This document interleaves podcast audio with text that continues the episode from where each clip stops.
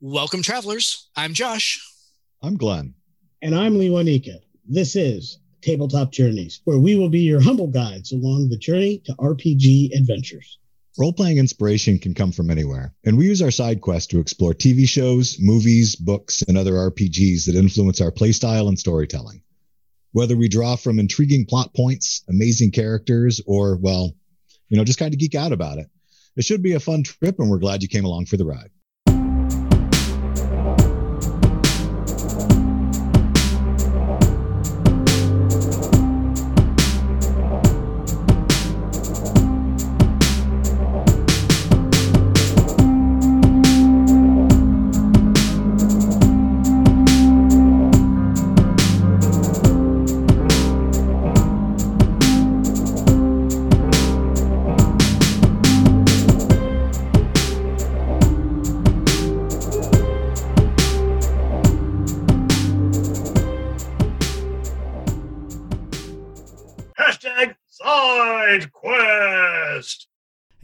Here's a message from friends of the show. Order up! What's what's this? Oh, it's Fat Magic, a massive food and fantasy adventure for 5e. Can I eat this? That's right! It's packed with foodie subclasses, culinary spells, and a smorgasbord of fantastical food monstrosities. Is this food or not? Head to fatmagicrpg.com to support the Kickstarter today. Oh, okay. Thanks.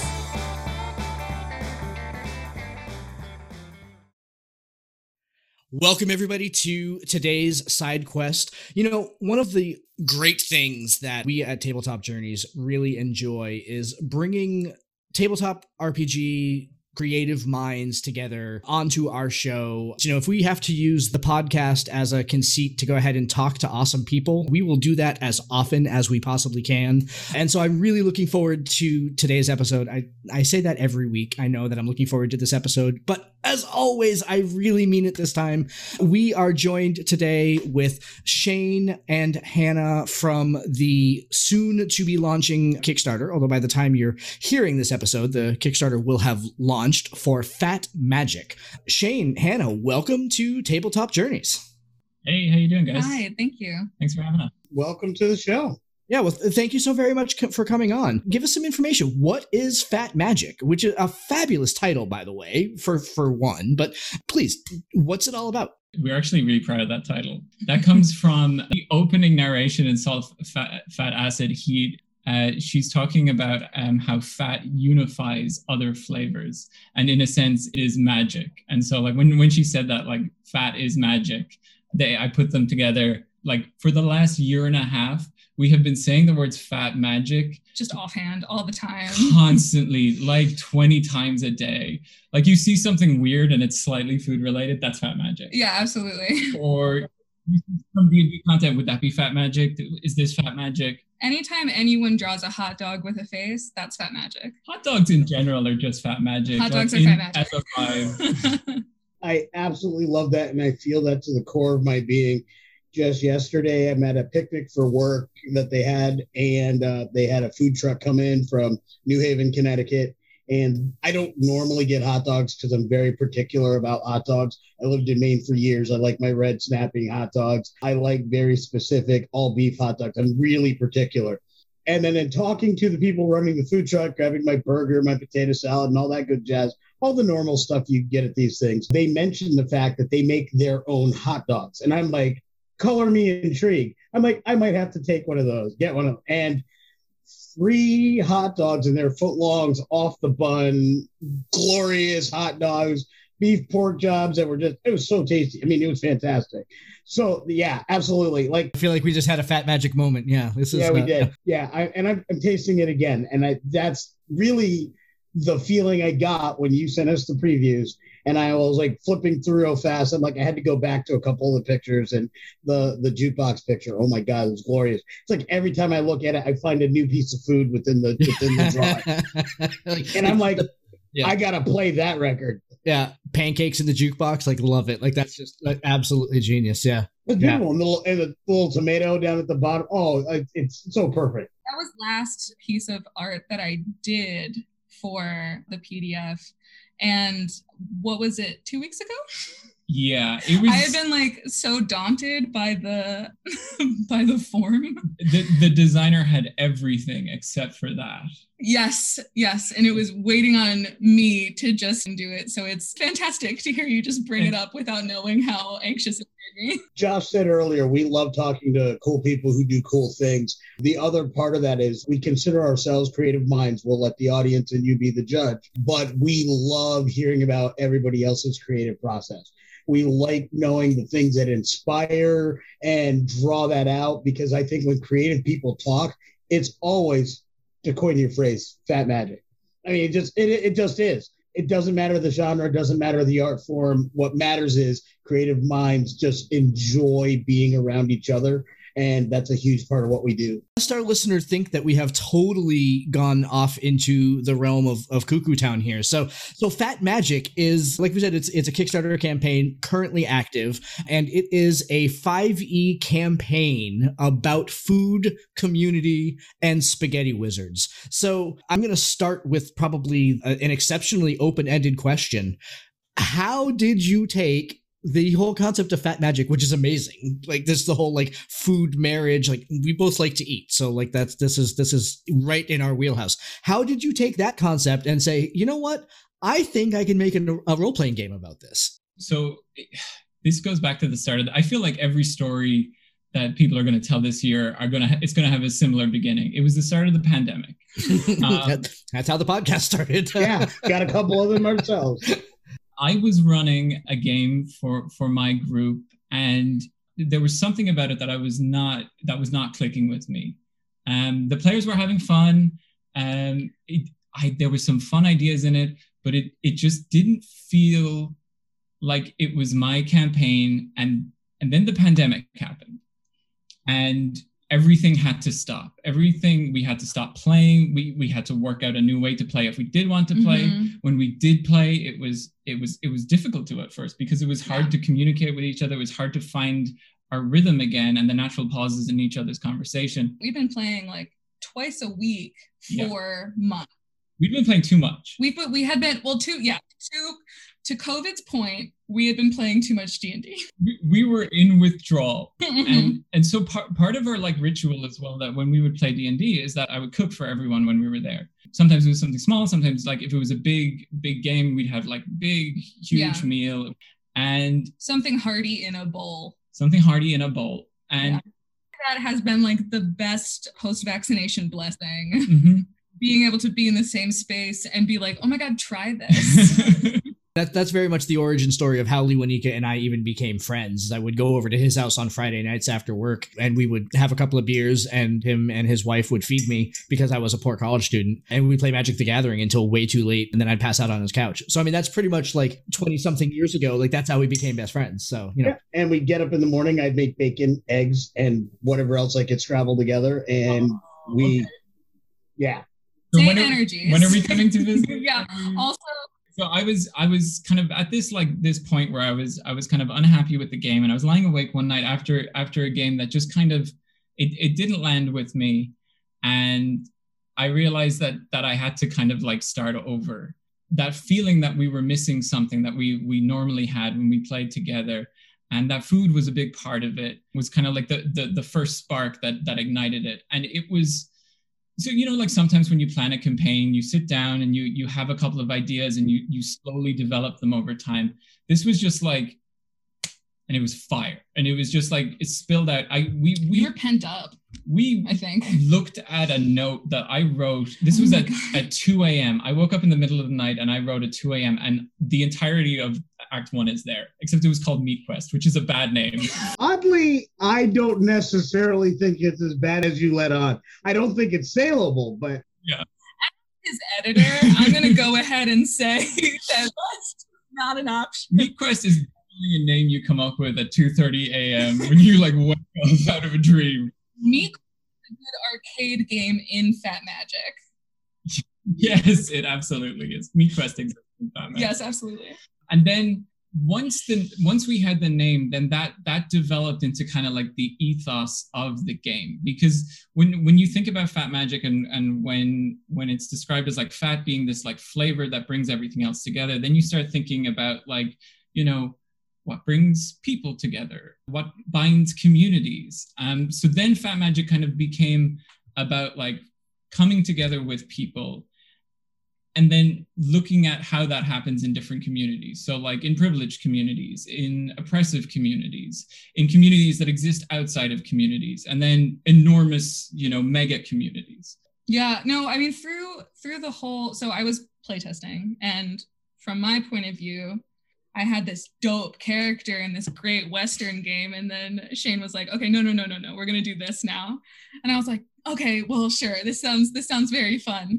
And then it was super fun. it was very very fun and it like worked in a lot of stuff that like we had been talking about like things that like we were frustrated with in the world and you worked in vampires Yeah, which you- i think we were just talking about vampires. You you you had a problem with vampires for a while because like you were like what does that have to do with food? And i was like well vampires eat people. Yeah and then i was like and then you know they're they're kind of like a lazy metaphor for capitalism or whatever you know you know. Also i feel like th- i realized at a certain point where well we were like well into this campaign and we were all very heavily invested in the characters and Oh, the yes. stories that i had not communicated to everyone else that like the scope of what what fat magic was going to be somewhere along the way they had thought that it was maybe going to be like a one shot or a couple of of short episodes. So they had created the, and named their characters with that in mind. So so we had we had one character who was just called kevin bacon. That was me. That was mine. I fully support that action. i had just rewatched tremors and th- we had to have these like huge impactful emotional moments with where like kevin bacon a character and would always finish his sentence with like it's always been you kevin bacon You guys are awesome. Oh, Like I love it. I, I like I have Stir of Echoes, which is a, a great movie. Like sitting right over there, I thoroughly enjoy it. As I love most Kevin Bacon th- vehicles in general, but one of the Oh, yeah. characters is wearing the suit that kevin bacon wears at the end of footloose which is okay. Now I have to look at it again. okay. So there is so much. Okay, uh, so to go ahead and give the listeners uh, kind of the scope here. So they sent over like a 13 page sample of of what the book is going to be, and and like, so do you guys know before I get into this, uh, how how long is the book going to be? You sent us like the first act of it, and I know there are six acts in it. So how how big are we talking here? It's going to be about 250 to 300 pages probably depending on stretch goals. Definitely dependent on stretch goals. Yeah the, the, the more we get funded you know um we'll we'll have additional content in there. We we will get like additional creators from the community working on some stuff. But it it even at its like base funding level it's it's going to be a girthy boy I was gonna say you can't make a, a meal and have it not be girthy. I mean, that's just not that, yeah that, exactly that's that's not okay. That's just not okay. You can't make Fat Magic a 25 page pamphlet. Like that's like Yeah. that's you know. That's like that's that's not even a sampler. Okay, so uh, uh, what I wanted to go ahead and kind of dive into before we even kind of get into your world building concept and like big things like that, like as not only a lover of food but a lover of food puns, this first act is flat out hysterical. I mean, like how like the name of the the name of the continent or the country that they in is Bouillabaisse, and like all like the little subtle, not just like the subtle puns where you're just where it kind of seems like you're like you're you're just like making a joke, but also like how you incorporate the puns into actual like things that are happening. Like like not just the Kevin Bacon reference but like other things in there too. So I guess uh, again espouse on that for a while. Like what so what was kind of the driving what's kind of the driving theory behind how you're writing it and how you wanted it to sound and how you wanted it to feel and everything like that? Like this is not an overtly serious book but you also said there was like emotional content. So how, how do you bridge that divide I have to say that's just how he writes. Like that's like that's just how he writes. I so uh, I I I don't know if this is me or or I I have ADHD and I have trouble remembering things. I, these, I, I have trouble remembering things regardless of uh, if it's ADHD or not. So especially if there's like high fantasy names, um, like names that kind of like ha- don't seem to have like roots in kind of like words and concepts that I know, I find it very difficult to find a place in my brain and store them. So when I when I do come up with names and when I use names, I try to use names that have like familiar sounds or combinations of familiar sounds. So like all the cities in the game are like there's salted pork, there's Cake Town, there's Left on Burner, the Old Bay, fancied up as much as possible so as not to incur any legal. I love that. I do similar things myself. So, like, I, I will pick out thesaurus.com or I'll take Google Translate. And, like, if I need somebody to be the dark guy, I literally start looking at multiple languages and find something that sounds cool that means the dark guy. And, and and that's how I do it. That's I also like you were writing it like at first just for us yeah. and so you were you were working like in things that like that were generally the the first name of the big bad was based on the name of someone from tiger king and that was just like it, it has been changed in the book because Yeah, you, you can't just have the guy from Tiger King. but um Folks need to remember how into Tiger King the world was at that point. really into tiger king even just so I, I I hear that that's just the way that you write, but what I loved most about the snippet that you gave us was how your writing dances this line of the ridiculous. It is laugh out loud funny, and it's almost like the way that you go about it so subtly, though. If, if I can, like even just like the opening sentence in the book, food is magic. And I mean that in the folksy, food brings us together kind of way, but also in the much more literal, turn your dad into a donut kind of way. It's almost absurdist, right? It's it's got like this kind of like, and so if that's just the way that you write, like that's kudos to you because like it had me laughing. Like I'm like I'm sitting here like, and I'm I'm trying to I'm trying to like take it seriously so I can go ahead and discuss it in a very intellectual manner. Meanwhile, you're talking about sandwiches attacking you, and I'm like, this is this is amazing, and I can't wait to try and play it. I don't know if I'm going to be able to make it through it, but I'm going to try. You know, like that's I, I feel like that comes from so I, I write about about stuff that's probably generally kind of boring like my in my day job like business Mhm. finance that kind of stuff so to to like entertain myself a, a few years ago I kind of started writing about it in in a kind of an irreverent silly funny um, way and it, it got progressively kind of like more unhinged as I went on and I, I feel like a lot of the the kind of like ticks that I have like the writing kind of quirks that I have are are transposed over into Fat Magic when I'm writing. See, I uh, approached it at a slightly different way. I heard the title and we got the materials and I started looking at it and I'm like, this is a fat kid's fever dream of how to have fun. I'm all in. Some games are so serious, it's like, don't reach for the chips now. The, the, the big battle is going to begin. And I'm like, this is me with my foot up, some Haagen Dazs, some diet. I'm having a blast. This is, and, and I just love that feeling. And it came through in the artwork, which was amazing. It came through in the words, just even the color scheme. And that that logo is such an attention grabber. I love your logo. I think it's amazing. I think you should get it licensed and start doing like Fat Magic diners or something like that. And I will go. You know, it was it was it was beautiful. Yeah, so that's Amber Seeger. Um, she's our layout artist, graphic wildly designer, talented insanely talented. Th- those pages that I sent you, she just um, sent to me today. So like I'm as blown away by them as you are. Like they're as fresh for you as they are for me. I mean, it's like reading a 1950s diner menu. Like it's it, the layout is amazing. like I could literally see this is the kind of thing that the nerds at the high school that the characters from Grease were in would have been playing. And it would have been completely in character. Like I'm waiting for a song to go with it. Like it's it it just has all those bells and whistles. Like you know, pink ladies are all in. I you know, there's gonna be a couple T-birds and, and we're gonna have a blast. we've been talking about subclasses for so long because we have some like really really cool ideas that we want to work with people who can balance classes better with and so we've made some some subclasses stretch goals in the campaign so that we can make our really balanced puns We have the the one that I'm most excited about is the cold brute barbarian who's a barista. we have like an an engineer who is like offered to you know work out the the perfect math of balancing it but i would like i would absolutely love to to find some folks in the community who are just into the idea Mhm.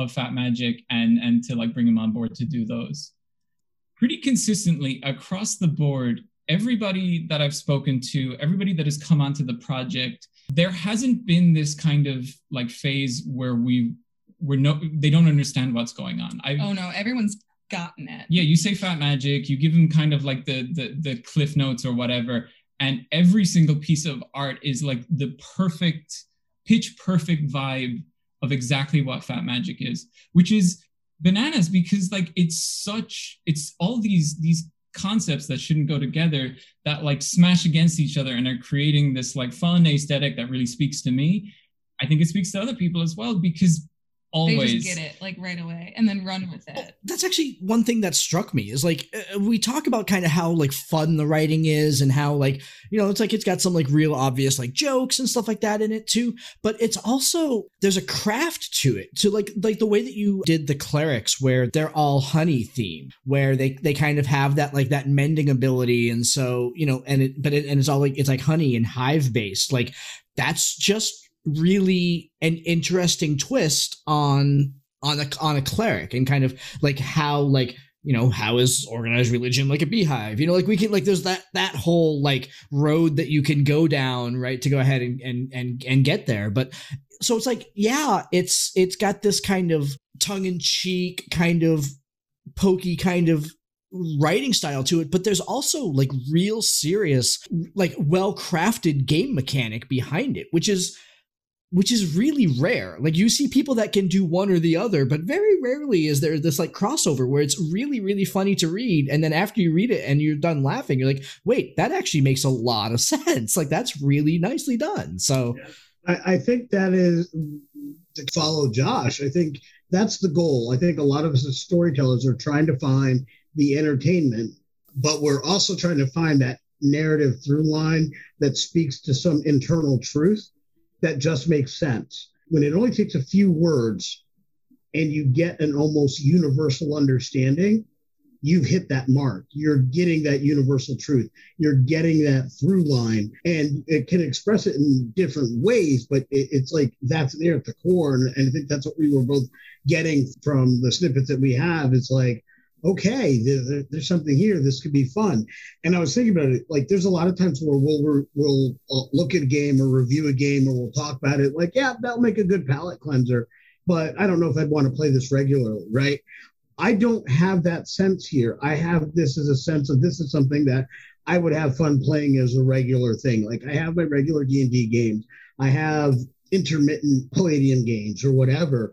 This is something that I want to put into my re- regular rotation. This is something I want to put in into that. Hey, we're getting together. This is the the three of us from uh, Tabletop Journeys uh, getting together for a weekend at, at a cabin somewhere, and it's like, hey, let's not do anything that's over the top serious. Let's just kick back, have some fun, enjoy each other with a great role playing game, and let's do this regularly.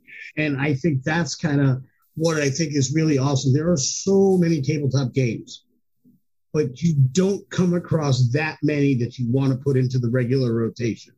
And, and I think that's really cool and amazing thing. So I wanted to ask you. So again, we kind of talked about how like interesting some of the mechanics are, and one of the mechanics that I wanted to talk about was sort of how fat magic as a It's not really a school. I wouldn't call it because you actually you specifically say like there aren't scholars of fat magic, right? That, that that that's they kind of like it's more like a wild magic. They kind of stumble into it, right? So the mechanic where the caster has to give up part of their body to execute this, right? That it, it takes a certain portion of their being to execute it. How did you come up with that? And, and Hannah, I, want to hear a little bit about how, like, how that play tests and kind of how that works out because that's a you don't see that at all.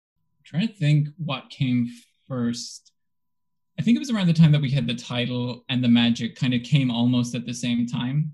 Because in that first document, before the game was named Fat Magic, the the villain of the first act was a lipidator. so this this is the word that we still use for like um you know a, a wizard um that uses fat to cast magic and the idea is that like you, you know w- when you operate within toolbox there's like rules that you have to like stick to which is great sometimes and can be limiting other times especially when you have like you know like a villain and you want to just make them you want to make them do something and the toolbox doesn't have a way for you to do it so the idea was like what if there's something that breaks the toolbox? So they they take living fat and it, it's more than fat it's like fat and muscle and flesh and viscera it's kind of like the whole meat of that area. But they they take that and it can be from themselves or it can be from something else. And that's where it gets a bit sinister and that's where the plot from the the first episodes comes from because yeah the, the lipidator uh, you know steals the entire uh, stock of, of pigs from the town and he's going to use the fat to, to power the spell. And the idea is that like but it, it's a way that like wizards have found to hack the universe to break the laws of magic. And you get like you get terrifying very competent lipidators who are able to do you know historic world changing spells with this and then you also get people like the villain at the start of act one of fat magic who is he's like a, a child with a bulldozer. He's he's not a good magician. He's not good at math which you need to be to to, to be good at fat magic. And he he accidentally sets in when he casts his first like big fat magic spell at the end of the first act he sets in motion the the rest of the events of fat magic which kind of like snowball from act to act becoming larger and larger and kind of growing in scale. As a playtester something that about this like what's going on the page is so very much rooted in the fact that it was being written as we were playing it mm-hmm. week to week and the goal was something that we all would love so much and the things that we love are often very funny or they're often very horrifying or hot NPCs. I mean, those three genres, comedy, horror, and romance, like they they all go together really well because they're all genres that like you feel in your body. And like keeping that like pulpy, like heightened like there's danger. Oh yeah, absolutely. It's, and that's something about like when you're seeing what fat magic is and how fat magic works, it really heightens the stakes. I'm hearing you describe it and I'm like in my head, I'm I'm going like weird sinister places where I'm like, man, like a necromancer who uses fat magic and like steals children from the village to power his magic right? Like it's like it's like it's like a like a nasty yeah. character. and worse and worse it, than that i see that same necromancer hiring a caravan of confectioners who to bring in sweets the months in advance. So it's like everybody gets these sweets half off basically fattening up the village's kids. And then there's going to be somebody with a bunch of alcohol merchant who comes in that puts all the parents to sleep and, and then they swipe the kids the next morning.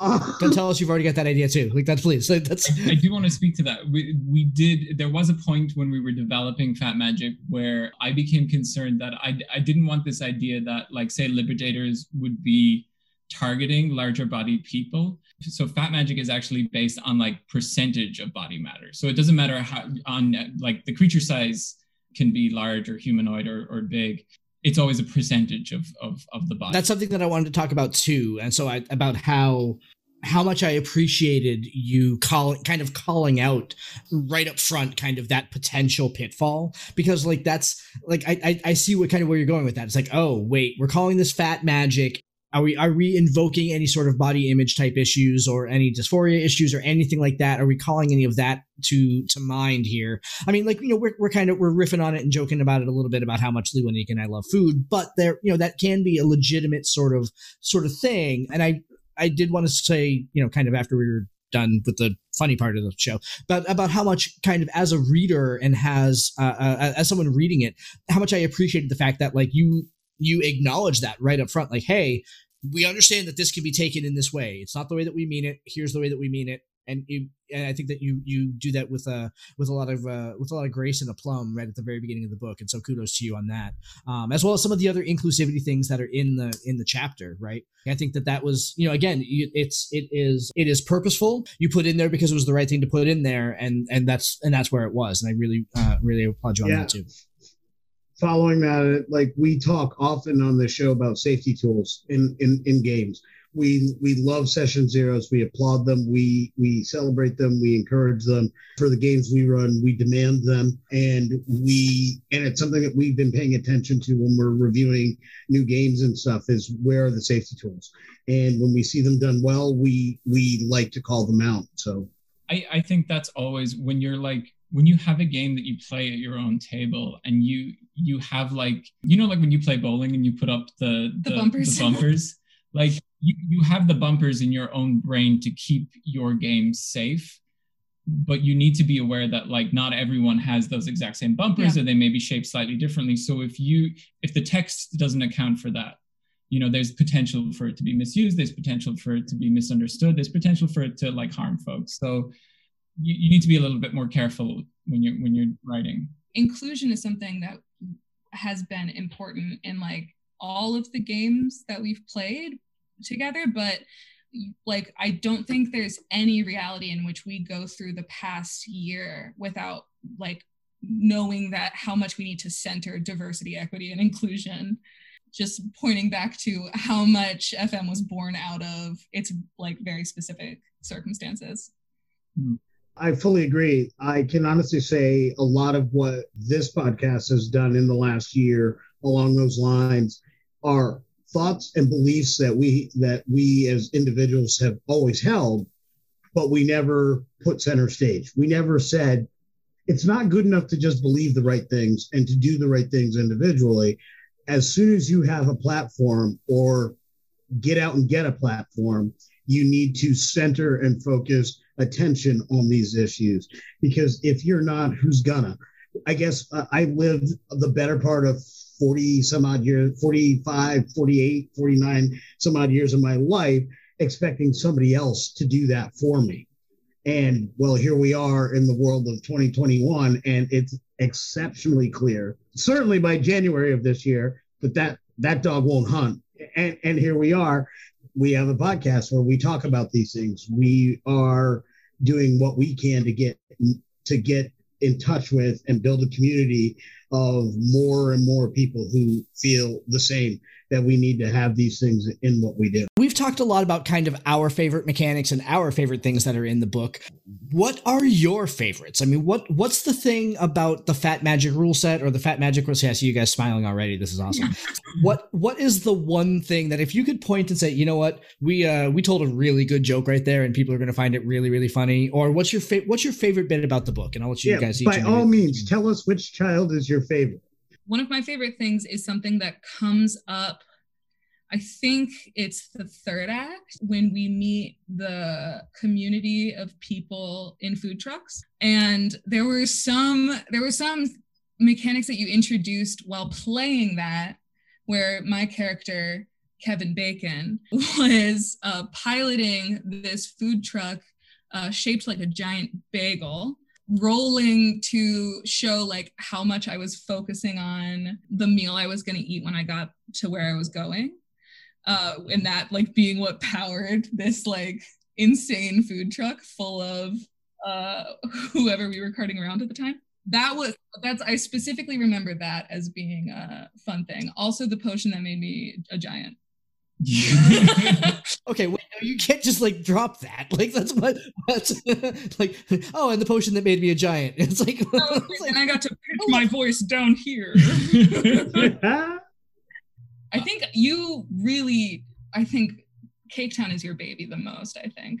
I was just thinking though when you were talking, um, that like so so the thing about the the food truck and like motivating it by like imagining like the amazing food that you're gonna serve or the meal that you're gonna have when you get there. A lot of like that mechanic, as with like a lot of mechanics in Fat Magic, were like devised at the table. They're like Yeah. they're not something that ever existed on a page before they happened. And that's like one of those things where playtesting for a year and playing the game for a year and enjoying the game for a year, it, it makes you feel really lucky because you have like, you know, bursts of creativity at the table. You you have moments where the players like feed into the moment and create mechanics for you. You mentioned earlier how you you really like the idea of like that that honey cleric and and and the hive. Yeah. That's born out of like a, a player and the the player who started. I think the first idea was that they they were a beekeeper.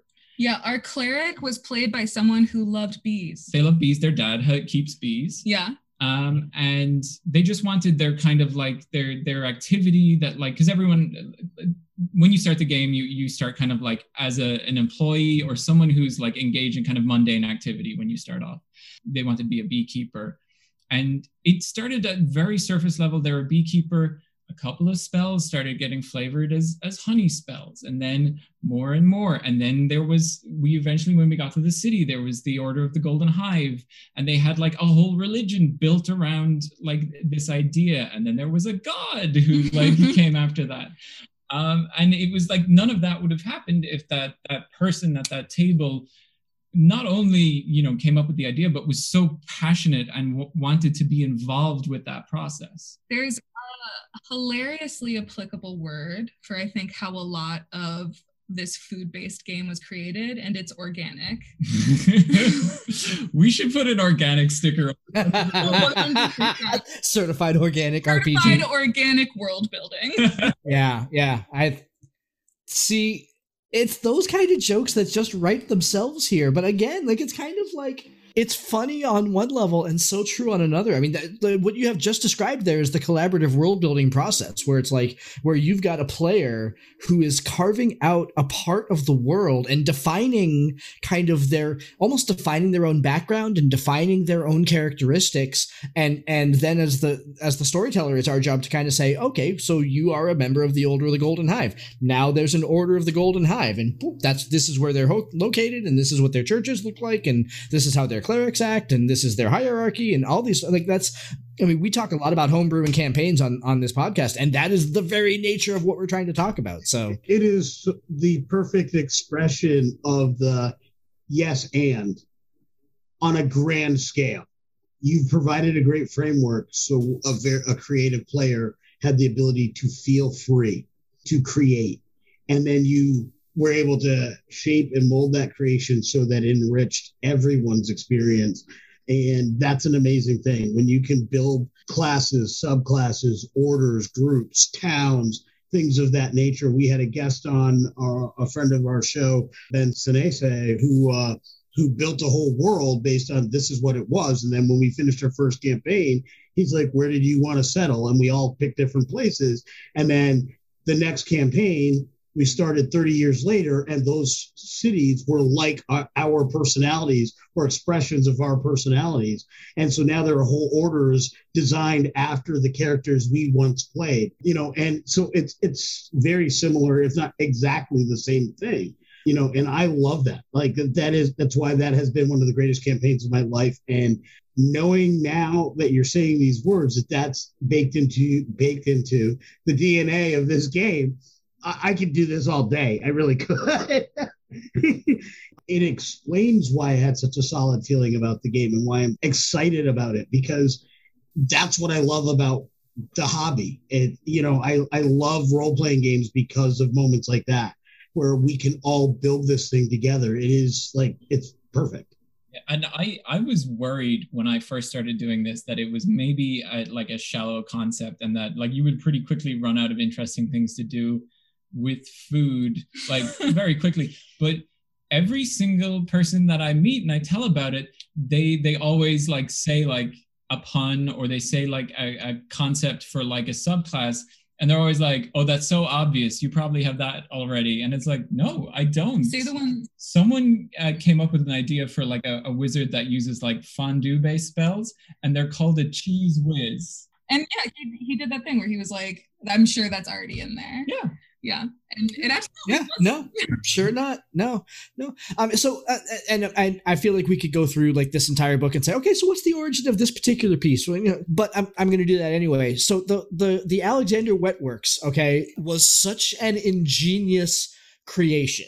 Just playing on again, kind of that like that so like that almost stagnant RPG trope of like, no, there's like there's this collection of people and there's like a single individual that like pulled, pulled them all together, and it flips it on its head and said, oh no no no, they just wanted to sound bougie, so they came up with a name that they thought sounded fancy. Like they're like podunk pig farmers, you know.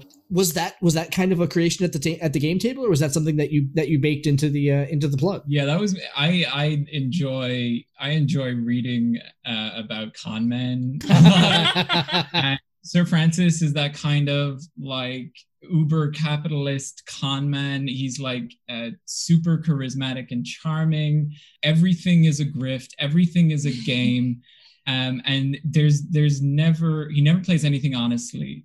It would never occur to him to actually name something like after someone. He, he has to like find the specific market tested name that would achieve a certain you know goal appearance and he he's obsessed with like grandeur and everything Yeah. like that And he's doing this in a fantasy world that's made of food. yeah I know nobody like that. No, not one person. he's never denied it either he just calls himself sir francis yeah, absolutely. Oh, totally. Yeah, totally. Yeah, yeah, yeah. Because of course you do, right? You know, and and, and I, I so I so want to pronounce it the Alexandre Wetworks, like just to go ahead and like to make it sound fans like Al- like Alexander Wetworks, like that's that's that's funny on one level, but Alexandre, like it just kind of like rolls off the tongue. and then and then like the owners who who own it like took that as their name to kind of like bond them to to like the This, prestige this pork empire. yeah but th- but they all do it wrong. Like they all take like their first name is Alexandre instead of so like they keep their last. They keep you know I am Alexandre Sizzlehawk. You know that's you know that's you know, part of why this book exists, I think, or like is going to exist, already exists in our hearts and minds, um, is because there was a lot because it was such a rich vein like we would we were working so collaboratively at the table that then i think you just kept thinking of stuff Mhm. and then by then it was too late to tell us this cool thing you thought of for the world we're in Mhm. and then so now we now there has to be a book there has to be there has to be a book I I have a list of like food names for cool characters that I never use at the table. I have I have the name brisket written down for like a year and a half, and I, I was like, this person isn't cool enough to be a brisket. I'm saving it. Like it was, you know, like a, a potion in a video game, Mhm. and then I never used it. and then we had the finale no brisket Well, the be- the beauty is that food is universal. Like obviously, right? Every human being eats. That's it. Full stop. We all eat. We all have a food story. We all have a food experience. For good or for ill, there's we all have a connection to food. I joke and seriously talk about the fact I don't eat chocolate because for whatever reason, and, and I don't want to bore everybody with that whole story. It's actually kind of funny, but I was I did not have my first taste of chocolate until I was 13 years old. And then when I realized as a much older or young teen that this was flat garbage and I could actually try these things, I spent about two weeks eating everything with sugar I absolutely possibly could and do all of those things. And so I had chocolate and I'm like, I just don't like it. And what I realize, or what I might theorize is that people have an emotional connection to certain foods. It is less, or at least it's not fully about the taste, but it is also about the emotional content of their first experience with said food. And because I have none of those connections to certain foods, I just don't crave them. I just don't deal with them. And so I think about that when I'm looking at this game. We all have these connections, powerful, deep to our core connections with food. And that's why everybody has a story that could be a character or be a town or be a situation. You're going to hit on most of them, many of them, but every single person with any kind of creative edge to them has got 20 more that they can add in. And all they see when they open up the first page is possibilities.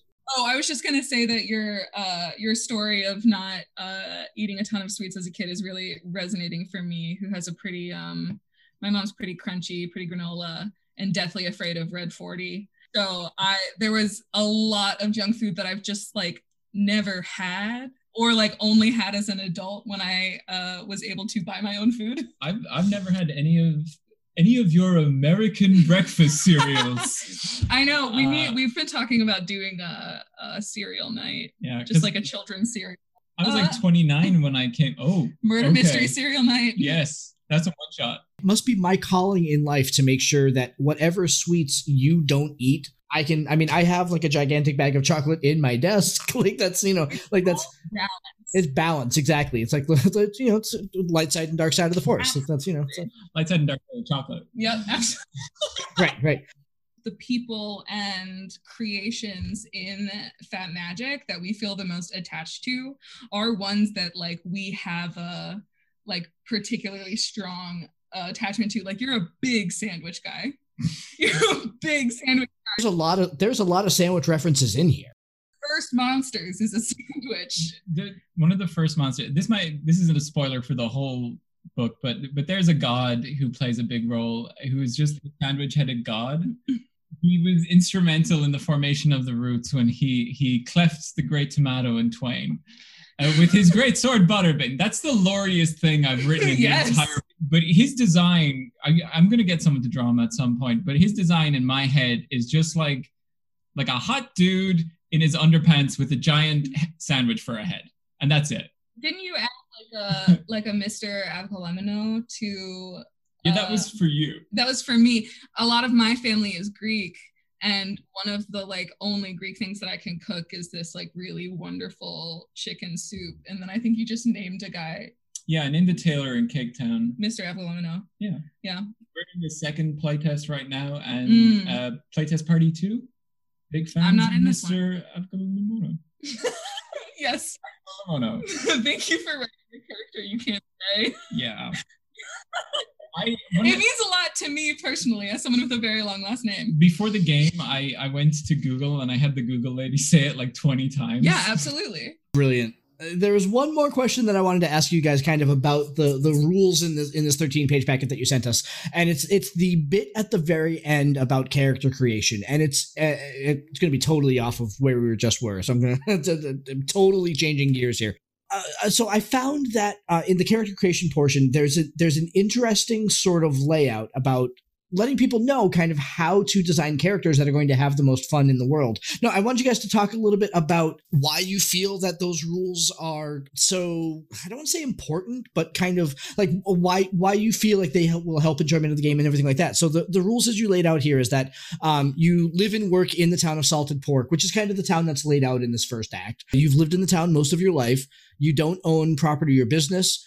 Here's the one that's interesting. You're not a hero and you're an employee of something in the town. So what about that sort of archetype or that sort of background do you think helps make the game more fun? Let me feel. So the, the, I, I need to see the three of them in my head again, the four of them. Live in salted pork, employed. So when it comes to living in salted pork and not having come from somewhere else or having like a rich backstory from somewhere else, there's kind of like a dual purpose there in that. One is that each kind of like area that you get to is um, so there's kind of like four areas. There's salted pork, there's Cake Town, there's the Soppressata Desert, and then you get to Left on Burner, which is like the the big final city, which is kind of where everything in the game comes together. Each of these places are kind of like they're heavy with their own um, systems and history, and to be from somewhere else in the Bouillabaisse and to like to know about them beforehand kind of diminishes some of the weight of those things. So I want I wanted people to be going into these communities and be experiencing them through fresh eyes. And I also wanted them to be experiencing them through privileged eyes. So when you start in salted pork, you are an employee, so you don't think that you have that much going on for you. And you're struggling to pay the rent, but you also don't realize just how bad some people in the Bouillabaisse have it you don't realize how terrible it can get out there. And there are some things. Um, I think you've you've read the document. They, there are some things about salted pork that are a little bit more sinister than than it appears on the surface.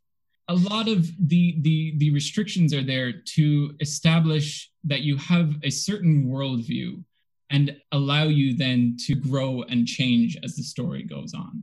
um, so I, I also sent on like the this is just like a sample of the larger PDF, and at the end of the the the 50 page PDF, which we're going to release um for free because the, the, the area kind of acts like as an onboarder for The rest for- of the campaign. for the rest of the campaign and like introduces you to the concepts and how this world works and how color Arcana works. Something is going to happen to Salted Pork. Your your players are going to be put on an adventure that's going to take you away from Salted Pork for a long time. And all things going well, you're going to come back to Salted Pork at the end of the campaign and you're going to be different. And you're going to have to decide is Salted Pork the kind of community that you want to live in? And if it is, are you going to change it? Are you Mhm. going to to make an effort to make it better? also like as a character who whose employer is based on the town's local economy and who doesn't have like a ton else going on besides that is going to be very personally invested in what happens to that town and as a player on the outside like bringing in like people you know into tying into that I think like we worked together to name the bar that my character bartended at. And Yeah. then I'm like, okay, um, I have to save pearls before swine, or else m- me, I won't be able to work in this cool bar I already love. yeah there a little bit like after the the sample that i sent you and it, it it's basically um, one of the first things that you're going to do is um, you're going to take a moment to have a scene with your your individual characters establish where they are and what their role is in the town and take a moment to like really connect them to salted pork before you start off. So they have something to fight for and they they have kind of like i mean it, it's the same reason we do like a session zero. They they Yeah. they have a reason to, to fight and they feel rooted in the world. As I'm looking at it, it looks very much like how I started my one of my current ongoing D and D campaigns, where it's like I, as a storyteller, didn't want to deal with some of the challenges of figuring out why these people are fighting for each other, why they're involved. Like I wanted to give an in-game reason for everybody to be not on path like a railroad, but so that at least the motivation is shared and then let them go with that. And so I did a thing where everybody grew up in an orphanage and they were all they grew up together. And they the people who ran the orphanage they call mom and dad. And they grew up as brothers people who grew up in the orphanage and have left are their older brothers. People who are still in the orphanage are their younger brothers and sisters i should say. You know they're their siblings. And as that is expressed as they go out into the game even though their newer players have not come from the or from or it is literally we're a group as a whole but it is my uh, my brothers and our friends. And and there's that uh, like uh, the great movie that I love because it's a Boston-based thing, Four Brothers with Mark Wahlberg and Andre 3000 and Garrett Hedlund and Tyrese uh, and with the four. I love that movie, and that was the concept that I put baked into my game. Again, I'm with that pun, and and and I did that for all of these. uh, It was very similar, like. You're the kids from the orphanage in the town, and y- y- you were nothing more than the kids from the orphanage when this started. They are now heroes that they've been gaming for so long, but they started as just kids from the town, and they have uh, it, it has really covered a lot of ground narratively in the game to start from that base. So I, I love that kind of start, and I think it works great when you're introducing a brand new thing. This is a perfect place to start in this world. And future campaigns, you can be from other places, you can do other things, but this is where you want to start so you get it. Yeah, absolutely. and they, they, they're going to be because because of the way that salted pork becomes like involved in the larger story they are going to be um, moments later in the story that having a shared history in that town are going to have like a lot more emotional weight if you Yeah. do also i just think it's very funny if you start a campaign as like a fry cook and then by the end of the campaign you're punching god so Yeah. like leveling up.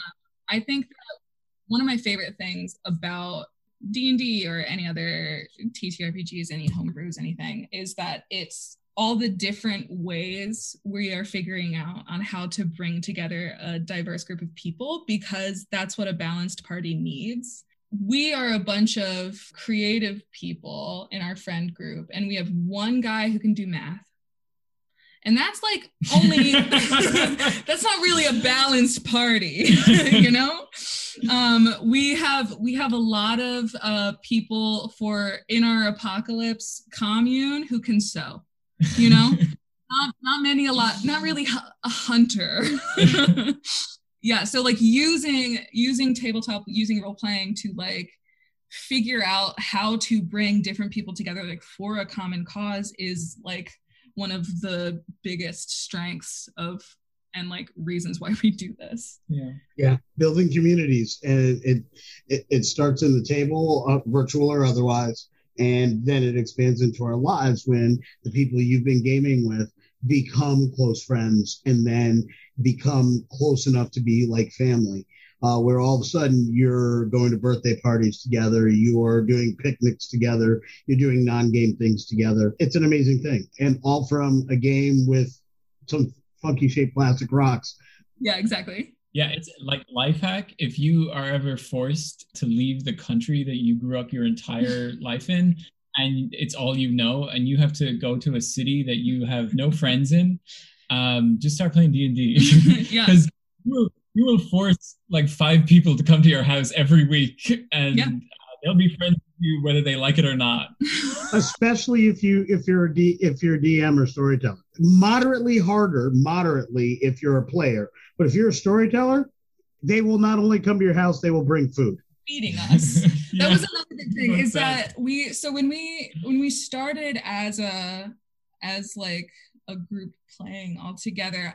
I was working with shane's spouse and we they were just like hey uh do you want to come play d&d hey you've been working here maybe two weeks. Do you want to come play d&d yeah that was like a few years ago now and we've been playing together since. Uh-huh. like we've played many different campaigns, many different one shots. We have we miss very few weeks, I think, compared to some other groups of adults who do adult things. Like I'm sure we play more than people who have children. Mhm. so, Not no. Not, not no. It, it trust me, it, it is difficult. Like I play more games than, depending on who you ask, my wife specifically, than I should. As the father of six, That's a whole party. That's a whole party. You don't even need friends. the key is one of those games. One of my six plays in. so, so it is. This is my uh, this this is my kid time with that one, and it is also with a very good friend of mine that I've known for 20 years and two of his kids. Like we built the game because we wanted to hang. We needed a way to do that. Both all uh, like we like to game, our kids like to. So like I literally built the game that we started playing in a game shop with random people to fill out the party, so we could run a game for our for our three kids or three of our kids. That is so sweet. That sounds wonderful.